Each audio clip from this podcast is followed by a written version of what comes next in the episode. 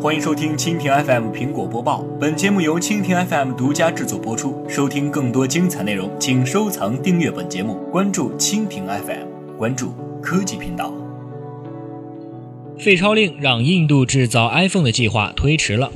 时隔一个月之后，由印度总理莫迪推出的废钞令，看样子已经影响到了科技企业的发展了。微风网消息，根据印度经济时报的报道，废钞令出炉之后，富士康设在印度的企业销售额同比下降了百分之五十，因此富士康不得不让员工休假以削减产能。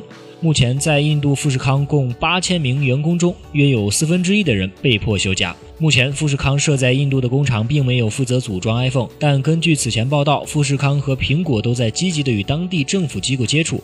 以便让 iPhone 变成印度制造，尽快实现。按照计划，我们最快可以在2017年上半年看到 iPhone 从富士康的印度工厂出货。然而，从废钞令带来的影响看来，可能这一计划又要向后延伸了。在此之前，富士康要在当地建立新工厂的计划经历了多番的挫折。实际上，苹果在印度开设 Apple Store 零售店也是受到了当地政府的重重阻挠。对于海外企业的本地立足，印度开出的条件都非常的严苛。不知道废钞令引起的风波到底会持续多久呢？早前我们也报道过，废钞令曾经一度刺激了 iPhone 在印度的销售额，但是这种景象总归是不可能长久的。